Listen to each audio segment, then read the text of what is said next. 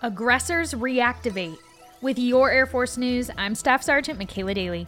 The 65th Aggressor Squadron at Nellis Air Force Base, Nevada, has a mission to take the role of adversaries in combat air exercises using a fleet of F 35 fighters. The squadron was just reactivated to know, teach, and replicate the capabilities of adversaries' fifth generation aircraft.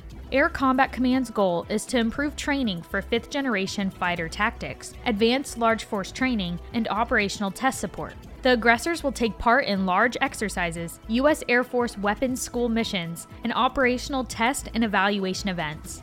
General Mark Kelly, commander of Air Combat Command, says the growing threat from China's development of fifth and sixth generation fighters means the Air Force has to use some of its own fifth generation aircraft for training.